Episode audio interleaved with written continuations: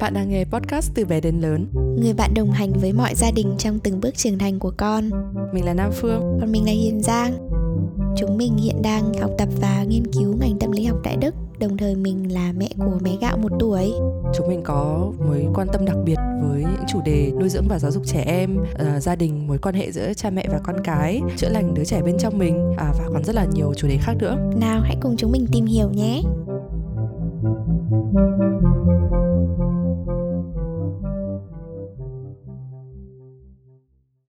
Chào buổi tối mọi người. Chào mọi người. Bây giờ đang là chín giờ mười tối vào một ngày Chủ nhật.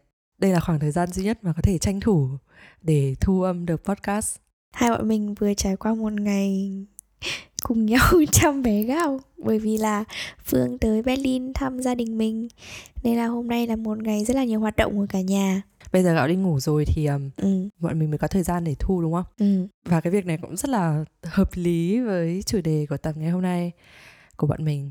Đó là về những sự thay đổi trong gia đình khi có một thành viên mới là em bé. Ừ. Và chúng mình sẽ chủ yếu nói về sự thay đổi trong tâm lý của mẹ này, của bố này, sự thay đổi trong mối quan hệ giữa hai bố mẹ. Và đồng thời chúng mình cũng muốn nói về những gia đình mà có người bố hoặc là người mẹ đơn thân. Ừ. Mình bắt đầu với cả người mẹ đi. Khi đón thành viên mới trong gia đình và coi như là đã tạm qua được giai đoạn đầu tiên là làm quen với em bé, à, làm quen với cả vai trò của người mẹ. Tạm nói là coi như là từ tháng thứ ba trở đi đi, có được không? Ừ, tao nghĩ là từ tháng thứ ba trở đi là ổn đấy. Ừ, vậy thì tâm lý của người mẹ có thay đổi như thế nào? Thì bây giờ tao sẽ nói qua về cái tâm lý của người mẹ những tháng đầu tiên trước nhá. Để tóm tắt lại để cho mọi người nhớ lại.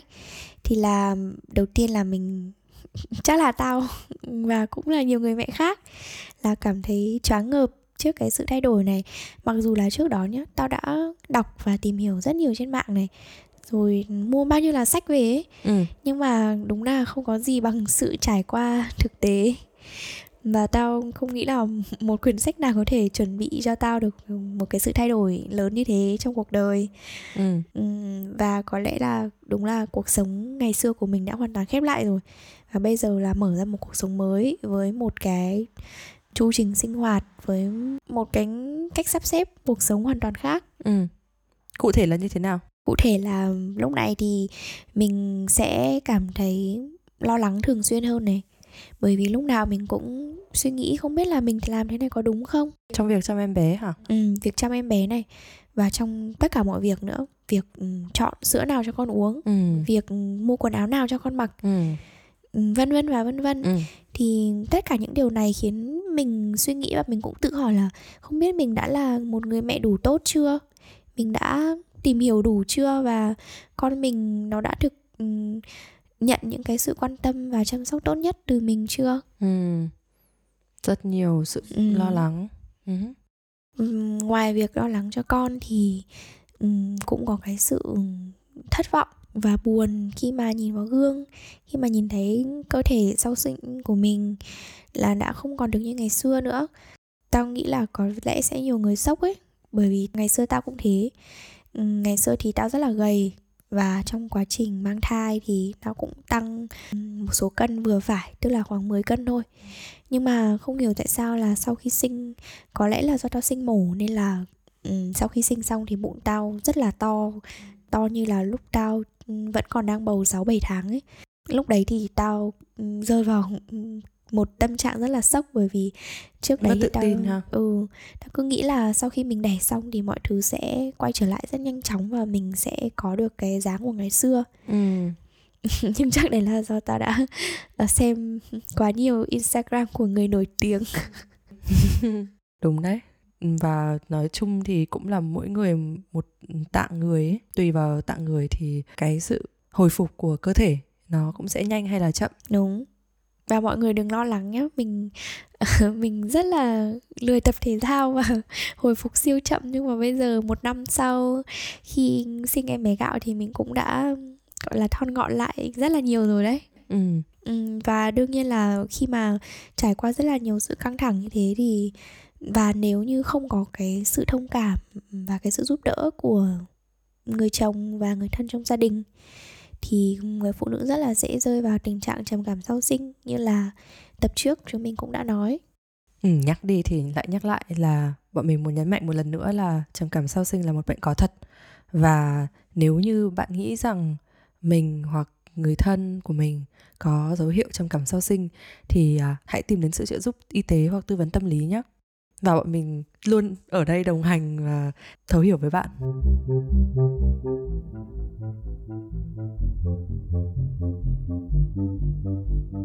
Như vậy thì trước khi mà hỏi về một vài cái mẹo hoặc là một vài cái phương án để có thể giúp đỡ người mẹ cảm thấy vui vẻ hơn và nhẹ nhàng hơn sau, sau khi sinh, thì ta muốn hỏi là ngoài ra thì có những cảm xúc tích cực gì khi mà chào đón em bé được vài tháng rồi không? Ừ, một cảm xúc rất là hạnh phúc, mà kiểu một cái cảm xúc mà mình chưa từng được trải qua bao giờ. Ừ, mà nó không biến đi. Dù nó khổ. Đúng. Nó okay. Kiểu vừa khổ vừa vui. Ừ. Nhưng mà sau khi cái khổ qua đi thì mình chỉ nhớ mỗi cái vui thôi ấy. Ừ.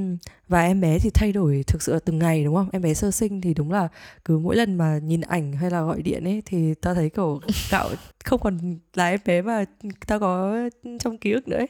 Ừ, mà kiểu đúng là ban ngày thì cứ mong từng giờ từng phút đến giờ con đi ngủ ấy. Ừ. Sau lúc con đi ngủ thì lại lấy ảnh con ra ngắm. Đáng yêu ghê. Ok, đấy, uh, cho nhẹ nhàng một chút. Nhưng mà mình quay lại về vài phương án để giúp đỡ cho người mẹ nhé. Thì đầu tiên là chắc là đa số các bà mẹ sẽ đều theo đuổi cái chủ nghĩa hoàn hảo ấy. Uh-huh. Tại vì theo như ta quan sát thì là trong các hội nhóm chẳng hạn thì đa số những người mẹ sẽ gọi là tìm hiểu thông tin nhiều hơn người bố. Ừ. Trong cái việc chăm sóc con rồi là nuôi dạy con theo cái phương pháp nào. Đương nhiên là nói thế là không phải là không có các anh bố cũng tìm hiểu đâu nhá. Mình chỉ nói dựa theo quan sát của mình thôi. Thì lúc đấy người mẹ sẽ cảm thấy như là mình mới là người biết như thế nào là tốt cho con, và mình thường ôm đồm mọi thứ vào mình. Ừ, giống như kiểu là khi mà mình hơi bị thiếu sự tin tưởng vào uh, đối phương, vào người hỗ trợ mình ấy. Đúng. Thì mình nghĩ rằng là thà mình khổ một tí, ừ. nhưng mà mình sẽ đảm bảo được là cái việc này nó sẽ được làm theo đúng ý mình, đúng không? Ừ, tức là đã đưa con cho bố chăm rồi nhưng mà cứ đi ra đi vào ấy, xong ừ. rồi bảo là anh làm thế này mới đúng, anh làm thế kia mới đúng. Ừ, cái việc đấy chỉ cần thiết khi mà người chăm sóc em bé khác đang thực sự làm sai một cái gì đấy mà có thể ừ. ảnh hưởng đến sức khỏe hay là tinh thần của em bé, đúng không? Đúng. Còn nếu như nó chỉ là à mặc cái áo này chứ không phải là mặc cái áo kia, hay là uh, mình đã không có kinh nghiệm nên mình không có ví dụ. Đại khái là như thế. Ừ. Nhưng làm thế nào để người mẹ có thể nói là nín lại thì cũng không đúng, nhưng làm thế nào để mình có thể buông bỏ đi một chút? Thực ra chứ thì nhiều lúc tao cũng vẫn thế. Uh-huh. Cái này cũng khó lắm, bởi vì là bình thường là tao ở nhà với Gạo cả ngày ấy, nên là chỉ có cuối tuần thì anh Lợi mới chăm Gạo hộ thôi. Nên là cái nếp sinh hoạt hàng ngày của hai mẹ con nó bị hơi đảo lộn một chút vào cuối tuần ấy. Nên là thường tao cứ ngó xét là không biết là anh Lợi cho con ăn gì, Ừ, rồi là không biết con đã thay bỉm chưa, anh còn nhớ cho con uống nước không. Ừ, nhưng mà tao nghĩ cái lúc mà tao có thể buông bỏ được nhất là khi mà thực sự là tao tập trung vào một việc khác. Ừ. Ngoài ra thì tao có một cái mẹo cũng là đọc được ở đâu đấy thôi, và cũng không phải lúc nào tao cũng áp dụng được, nhưng mà tao thấy khá là uh, hữu ích. Đấy là trước khi mà mình định phản ứng một cái gì đấy mạnh ấy, thì cố gắng tập trung vào hơi thở và hít thở sâu ba lần trước khi phản ứng. Đấy, về lý thuyết là như thế. Nếu mà hàng ngày mình có thể tập thiền hoặc tập thở thường xuyên thì mình sẽ có cái nhận thức rất là tốt về cái hơi thở của mình, và mình có thể bình tâm lại một chút. Ừ, đối với các bà mẹ thì gọi là dành ra thời gian để thiền thì có nghĩ, tao nghĩ là sẽ khó đấy. À, nhưng mà mình có thể hoàn toàn tập thở trong mọi tình huống mà. Mình có thể vừa du con vừa tập thở này, vừa thay bỉm cho con vừa tập thở một tí. Ừ, tức là thay vì mà nghĩ ngợi tưởng tượng ra những viễn cảnh kinh khủng thì mình có thể tập trung nhìn con, uh, cảm nhận không gian xung quanh và tập trung vào hơi thở của mình. Còn gì nữa nhỉ? Thực ra thì tao nghĩ là có một cái định nghĩa ở trong tiếng Anh là baby blues, là những người mẹ sau khi sinh xong và sau khi trải qua cái cảm giác hạnh phúc tột độ ấy, thì cái cảm xúc tự nhiên nó bị xuống rất là nhanh. Ừ, bởi vì là cái hormone hạnh phúc mà lúc mà sinh xong dần dần nó sẽ giảm xuống. Thì lúc này người mẹ bỗng nhiên là cảm thấy chán nản này, cảm thấy buồn bã, cảm thấy bực dọc không vì một cái lý do gì hết. Ừ, thì baby blues thì khác với trầm cảm sau sinh. Baby blues thì mình có thể để cho cái cảm xúc tiêu cực đấy đến và đi, mình quan sát nó, mình không ghét bỏ nó, mình cứ sống chung với nó. Và mình có thể nhẩm lại trong đầu câu thần chú là tất cả rồi thì... sẽ qua. Ừ, tất cả rồi sẽ qua. Đúng, ừ. Đây chỉ là một giai đoạn thôi. Ừ. Trừ khi là bạn có những suy nghĩ mà sẽ ảnh hưởng đến sinh mạng của bạn, ừ. hay đến sức khỏe của bạn, thì lúc đấy à, hãy tìm đến sự trợ giúp nhé. Ừ, và bạn có thể chia sẻ thật là nhiều nếu bạn muốn. Tức là ví dụ như là mình đã trải qua một cuộc sinh nở không giống như là mình tưởng tượng, mình nghĩ đấy là một cái tổn thương tinh thần của mình, và mình đã chọn cách là chia sẻ nó thật nhiều. Tức là khi mà mọi người hỏi thăm thì với mỗi một người hỏi thì mình đều kể lại toàn bộ quá trình đấy.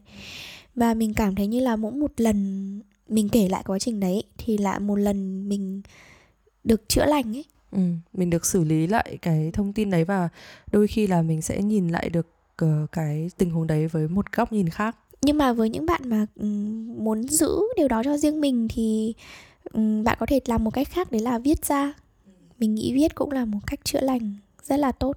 Cuối cùng là hãy tranh thủ thời gian cho bản thân trong ngày, dù chỉ là một vài phút, uh, có thể là một vài phút trước khi con thức giấc chẳng hạn, hoặc là khi mà nhờ được một người nào đấy, một người thân trong gia đình, nhờ chồng chăm con, thì bạn hãy dành thời gian chăm sóc cho bản thân. Dành thời gian làm một việc gì đấy mà bạn thích, bất cứ việc gì, nghe nhạc, nấu ăn. Chắc nấu ăn thì hơi khó. hơi khó Nghe nhạc, nấu ăn, hoặc là đơn giản là skincare thôi. Ừ. Giống như hôm nay lúc mình đi dạo ấy thì mày có nói một cái ý tao thấy công nhận là đúng, là cái lúc mà con còn rất là nhỏ ấy, thì khi mà nó ngủ hoặc là khi mà nó đang uống sữa hay là sao đó, thì nó không cần đến sự tập trung hoàn toàn của mình. Thì lúc đấy người mẹ vẫn có thể tranh thủ làm việc này làm việc kia, đúng không?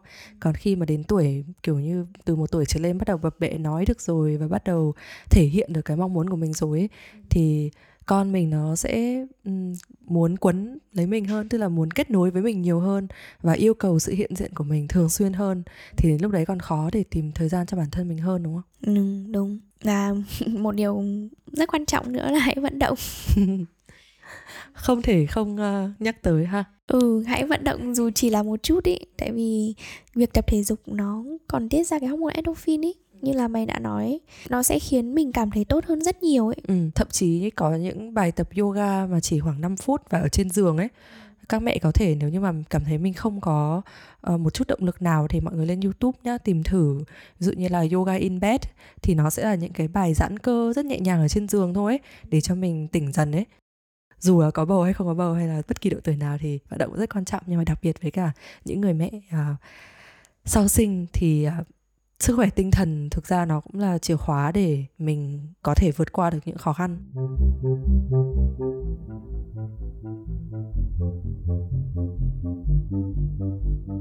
Vậy còn người bố thì sao?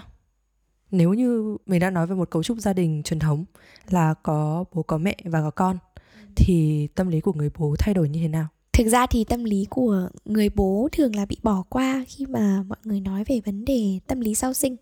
Thường người ta chỉ nói về người mẹ thôi, và đúng là nói về người mẹ là đúng, bởi vì người mẹ là người trực tiếp trải qua cái cuộc sinh nở đấy. Ừ, nhưng mà uh, tao nghĩ cũng không nên bỏ qua người bố, bởi vì là chính bố cũng tham gia uh, rất là tích cực vào cái quá trình mang thai, quá trình sinh nở, và chính lúc này cuộc sống của người bố cũng đang bị đảo lộn. Ừ. Mặc dù là thời gian đầu thì thường các bố sẽ vẫn đi làm như bình thường, đúng không? Ừ, cái đấy thì ở Việt Nam mình thì thường là các gia đình sẽ có sự trợ giúp của ông bà, ông bà nội hoặc ông bà ngoại. Nên là sau khi sinh xong thì ông hoặc bà sẽ chăm sóc cho người mẹ ở cữ và người bố có thể tiếp tục đi làm.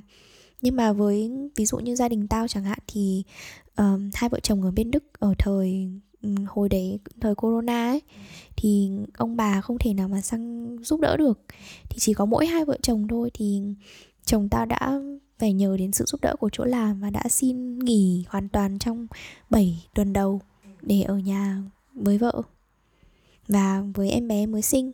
Vậy sau vài tháng thì làm thế nào để có thể giúp bố cũng đóng một vai trò trong quá trình chăm con và nuôi dạy con?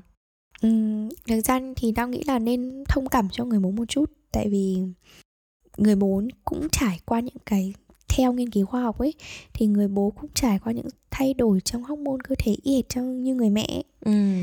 Thậm chí là nhiều người, người ta bảo là lúc mang thai nghén hộ vợ ấy. Ừ. Là có thật. Ừ, là có thật.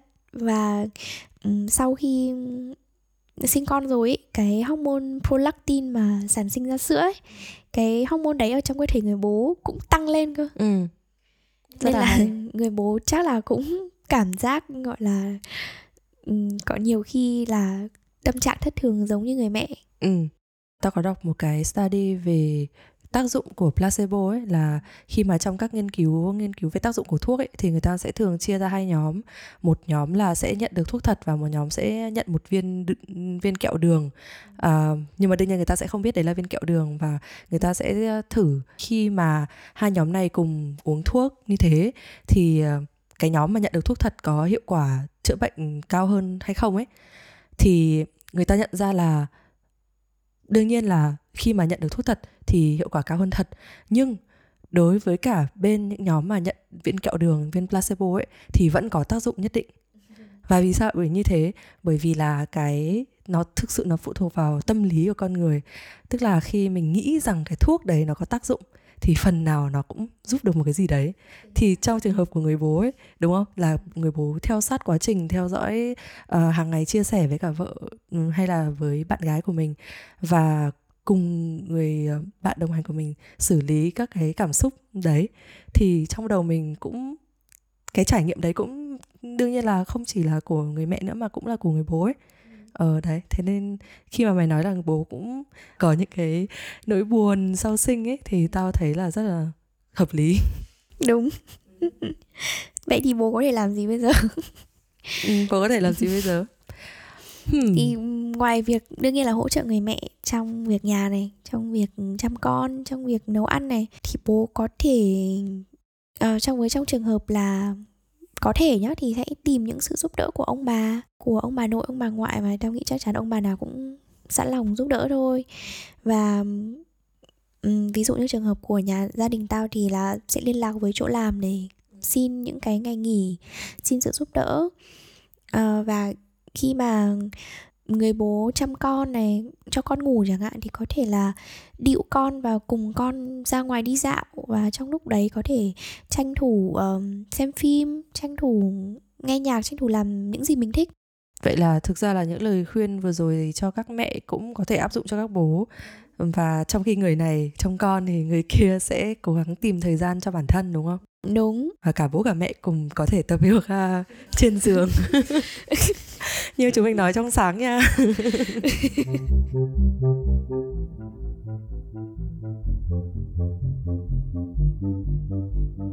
Nếu như mà bố và mẹ có thể giúp đỡ nhau để cho người kia có không gian riêng để có thể nghỉ ngơi ấy, thì thời gian đâu để bố và mẹ cùng dành thời gian với nhau nữa? Đúng, chính xác là sẽ không có nhiều thời gian cho nhau như ngày xưa. Nhưng mà thay vì số lượng thì mình có thể tập trung vào chất lượng, và mình có thể sáng tạo một tí. Ví dụ? Uhm, ví dụ như là khi mà con ngủ, mình có thể tranh thủ xem, trước kia buổi tối mình hay xem một bộ phim một tiếng rưỡi chẳng hạn, thì bây giờ tranh thủ lúc con ngủ mình xem một video YouTube chung mười lăm phút, như thế cũng đủ vui rồi. Hoặc là cùng nhau uống một cốc cà phê thôi, xong vừa uống cốc cà phê vừa xem ảnh con trong khi con ngủ. Đúng. Và hãy đón nhận sự giúp đỡ của người khác ấy, đón nhận sự giúp đỡ của ông bà này, đón nhận sự giúp đỡ của người trông trẻ, để dành cho nhau một khoảng thời gian nhất định và hãy tâm sự nhiều với nhau. Tôi nghĩ thế. Ừ. Cái này là Cái tao cũng đang muốn hỏi là có cái cách nào mà để vợ chồng hoặc là để um, mẹ và bố có thể tâm sự với nhau mà không làm người, không kéo tâm trạng của người kia xuống. Ví dụ như là nhiều khi mình sẽ nghĩ là ừ, sẽ không nói với chồng là mình mệt hay là mình không muốn làm việc này, không muốn làm việc kia ấy, vì nghĩ là bây giờ mình không làm thì ai làm, thì chồng lại phải làm giúp mình ấy. Theo như kinh nghiệm của tao nhá, thì hãy nói cụ thể ra. Ừ, mình sẽ nói là hiện giờ là em cảm thấy hơi mệt bởi vì là chiều nay con quấy. Em chưa muốn rửa bát bây giờ. Uh, bây giờ em sẽ đi đánh răng và sau đấy em sẽ rửa bát, hoặc nếu được thì anh có thể giúp em làm điều đó được không? Chứ thay vì nếu mà mình không nói cụ thể, mình chỉ nói em ơi em mệt quá, thì người kia sẽ thấy bất lực, không biết là mình muốn gì. Và người ta sẽ cảm giác như là người ta sẽ có trách nhiệm trong cái cảm xúc đó của mình. Ừ. Cái cách diễn đạt mà mày gợi ý là theo diễn đạt phi bạo lực. Thế cho tao hỏi nhỏ một chút nhé, là kể cả khi mà bố và mẹ có thể kết nối và vẫn có thể giao tiếp được với nhau, cùng đồng hành là một team ấy, thì cái tình yêu giữa hai người không phải với vai trò là bố và mẹ mà là một người đàn ông và người phụ nữ, hoặc là uh, hai người yêu nhau nói chung cũng sẽ có sự thay đổi. Đúng, tức là lúc này là mình có thể thoải mái hơn trong cái hình ảnh của mình. Nhưng mà nhiều khi mình lại hay buông bỏ bản thân và thoải mái quá. Tức là lúc nào đầu óc mình cũng bù xù này, xong rồi quần áo tóc tai sộc sạch, và mình không bỏ mình bỏ qua, mình không còn chăm sóc bản thân nữa. Ừ, thì như vậy thì đối với tình yêu ấy, tao nghĩ một yếu tố rất quan trọng để giữ lửa tình yêu đó là luôn luôn cố gắng vì nhau. Ừ, mày nói tao cũng lại nhớ là có lần mày up story đêm qua con vừa khóc quá, thức cả đêm, thế nên là sáng dậy phải đi gội đầu và make up thật xinh xẻo ấy. Đấy là cách tao đối phó với cảm xúc tiêu cực ấy. Ừ, và tao bảo là ờ đấy là một cách rất là lành mạnh. Xong rồi mày nói là nếu như mày đã cảm thấy tệ thì đừng có mà trông tệ như là mày nghĩ gì mày đang cảm thấy. Khi mà tao nghe ấy, tao nghĩ kiểu wow, đúng.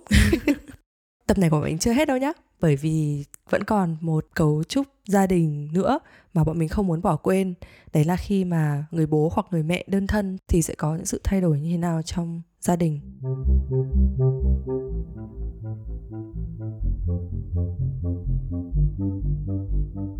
Về cấu trúc gia đình của người bố hoặc là người mẹ đơn thân thì mình không hề có kinh nghiệm cá nhân. Vì thế là mình đã tìm hiểu và sau đây mình sẽ đưa ra một số thông tin dựa theo cuốn sách À, Bạn là người mẹ tốt nhất dành cho con mình, của một tác giả người Đức tên là Laila Maria Witt. Và mình có tóm tắt một vài những cái ý mà mình cũng cảm thấy rất là hay và mong là có ích cho các bạn. Đây là một cuốn sách mà chưa có bản dịch tiếng Việt, nhưng mà bọn mình cũng sẽ dẫn tới bản tiếng Đức ở trong phần mô tả tập này nếu như bạn nào muốn quan tâm và muốn kiểm tra nguồn thông tin nhé. Thì thứ nhất là bọn mình cũng muốn khẳng định là việc làm bố làm mẹ đơn thân chắc chắn là vô cùng vất vả. Dù người đó có điều kiện tài chính, có sự giúp đỡ, thì việc làm người bố mẹ đơn thân vẫn là vất vả. Và các bạn hãy luôn tự hào về bản thân ấy. Và mình cũng nghĩ là một đứa trẻ khi là con của một người bố hoặc mà là một người mẹ đơn thân thì không hề thiệt thòi. Ừ, tại vì một đứa trẻ mà sống trong một gia đình không hạnh phúc này, gia đình mà bố mẹ suốt ngày cãi nhau, hoặc là Ừ, tệ hơn nữa là một gia đình mà bố mẹ sống trong cái niềm hạnh phúc giả dối ấy.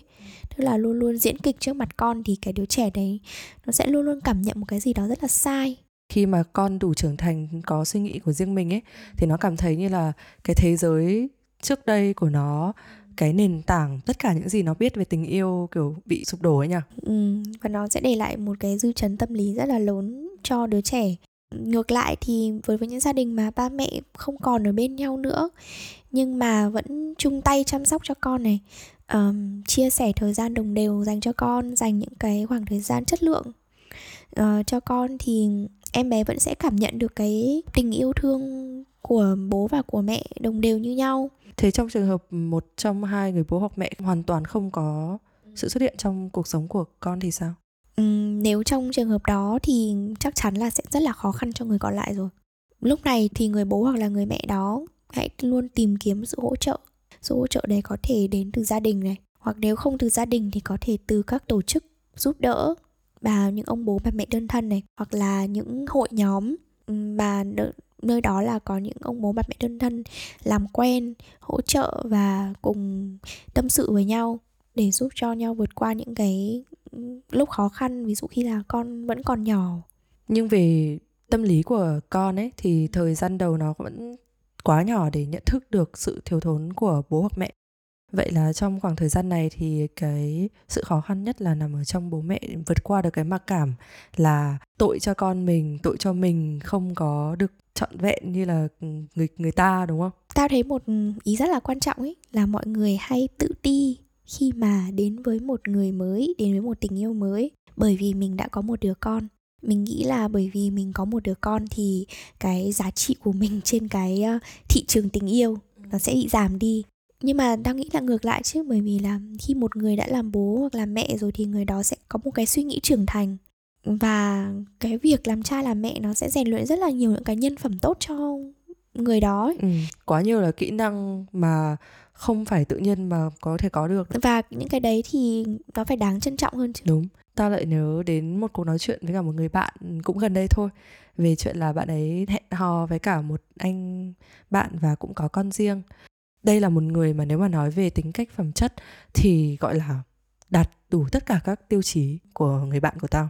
Và thậm chí là đến cả đứa con ấy, thì mặc dù là nó chưa gặp trực tiếp, thế nhưng mà qua lời kể hay là xem hình ảnh ấy thì nó cũng có cảm tình rất là lớn với cả đứa bé.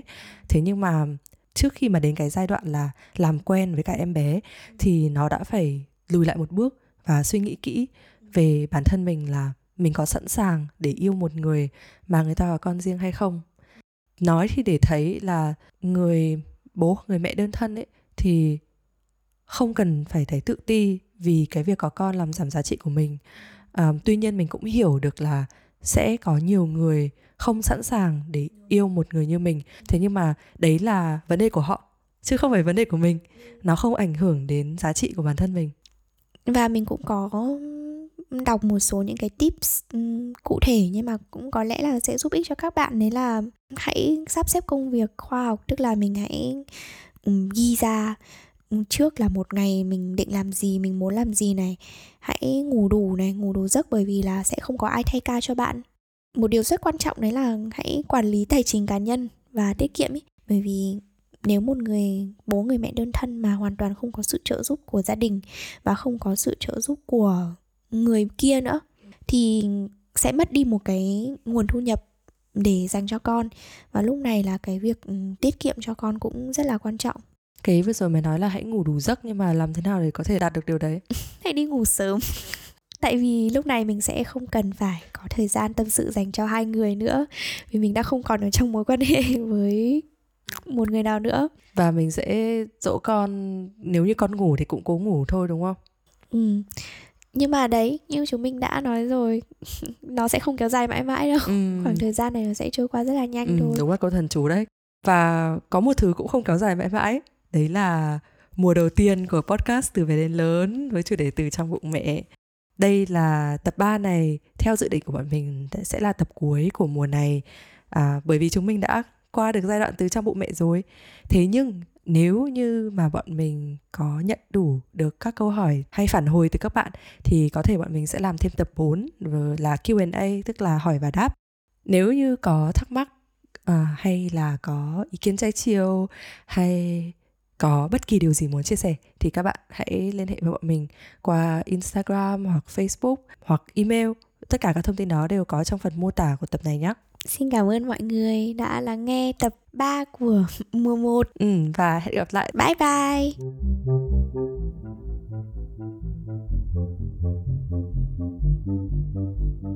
bye.